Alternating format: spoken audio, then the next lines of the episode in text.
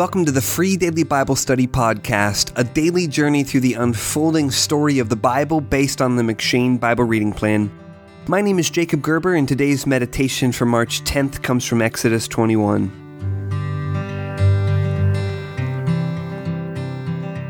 Our society may not have a more intellectually lazy cliche than an eye for an eye leaves the whole world blind.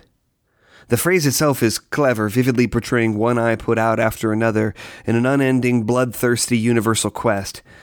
But is unrestrained vengeance really how the law teaches us to love our neighbor as ourself? Not in the least. In fact, unlimited vengeance is exactly what the eye for an eye laws forbid. Before these laws, people would retaliate for crimes committed against them however they saw fit which typically caused a back and forth escalation as each party tried to do something worse than what was done to him.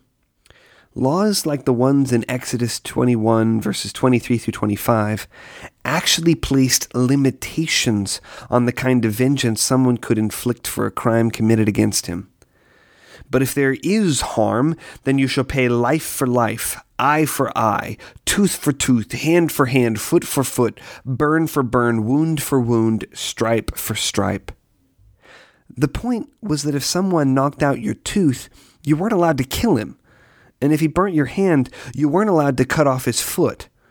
For punishments to be just, they had to be proportionate responses to the crime. So, this law demands that we avoid plotting revenge against our neighbor who has wronged us in some way. Or it means we need to think carefully before entering into a lawsuit and asking for a disproportionate amount of compensation for our damages.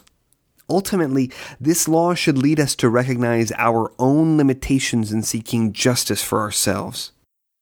But didn't Jesus challenge the eye for an eye law in the Sermon on the Mount in Matthew 5, verses 38 through 42? Yes, he did. But to understand what Jesus was saying, we need to keep two ideas in mind. First, Jesus was talking about how we should not retaliate against those who harm us. He was not addressing how governments ought to govern their citizens.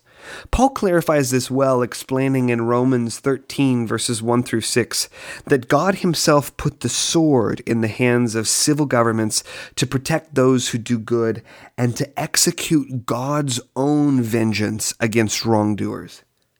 Second, Jesus wasn't abolishing the eye for an eye law. In fact, he was intensifying it.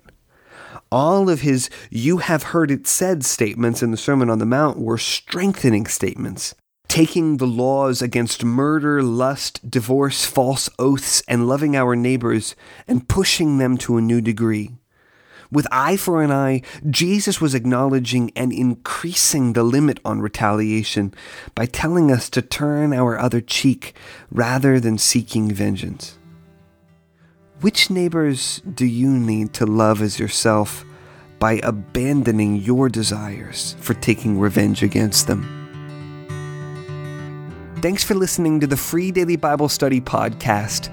To receive free daily Bible study by email and to get exclusive Bible study content, new book announcements, and special deals, sign up at freedailybiblestudy.com slash subscribe.